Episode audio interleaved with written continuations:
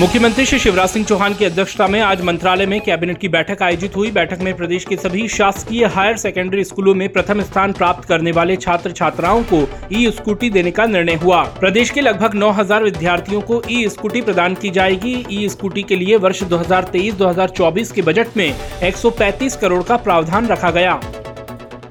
Cabinet ने मुख्यमंत्री youth internship for professional development programme में इंटर्न का मानदेय आठ हज़ार रूपए ऐसी बढ़ाकर दस हज़ार रूपए प्रतिमाह किए जाने का निर्णय लिया। साथ ही इंटर्न की नियुक्ति अब ब्लॉक स्तर के साथ पंचायत स्तर पर करने की भी मंजूरी हुई।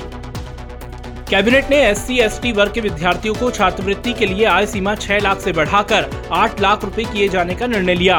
कैबिनेट ने मध्य प्रदेश की सहकारिता नीति 2023 का अनुमोदन किया। इसमें सहकारिता के माध्यम से नवीन क्षेत्रों में समितियाँ गठित होंगी और रोज़गार के अवसर निर्मित होंगे।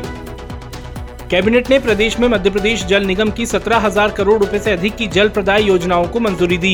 कैबिनेट ने ट्राइसम हैंडपंप तकनीशियन के मानदेय में वृद्धि करते हुए पिछहत्तर रूपए प्रति हैंडपंप के स्थान पर सौ रूपए प्रति हैंडपंप भुगतान किए जाने का निर्णय लिया। मुख्यमंत्री श्री शिवराज सिंह चौहान ने आज भोपाल के नरेला में प्रख्यात कथावाचक परम पूज्य पंडित प्रदीप मिश्रा जी के मुखारबिंद से श्री महामृत्युंजय शिव महापुराण कथा का श्रवण कर आशीर्वाद प्राप्त किया। मुख्यमंत्री श्री शिवराज सिंह चौहान के साथ आज प्रख्यात कथावाचक पंडित प्रदीप मिश्रा जी ने नियमित पौधरोपण में शामिल होकर आंवला, खिरनी और नीम के पौधे लगाए। इस अवसर पर विभिन्न सामाजिक कार्यकर्ताओं और पर्यावरण प्रेमियों ने भी पौधरोपण किया। मुख्यमंत्री श्री शिवराज सिंह चौहान ने आज भोपाल के विधायक विश्राम गृह स्थित अतिथि गृह पहुंचकर प्रख्यात कथावाचक पंडित प्रदीप मिश्रा जी से भेंट कर उनका आशीर्वाद प्राप्त किया।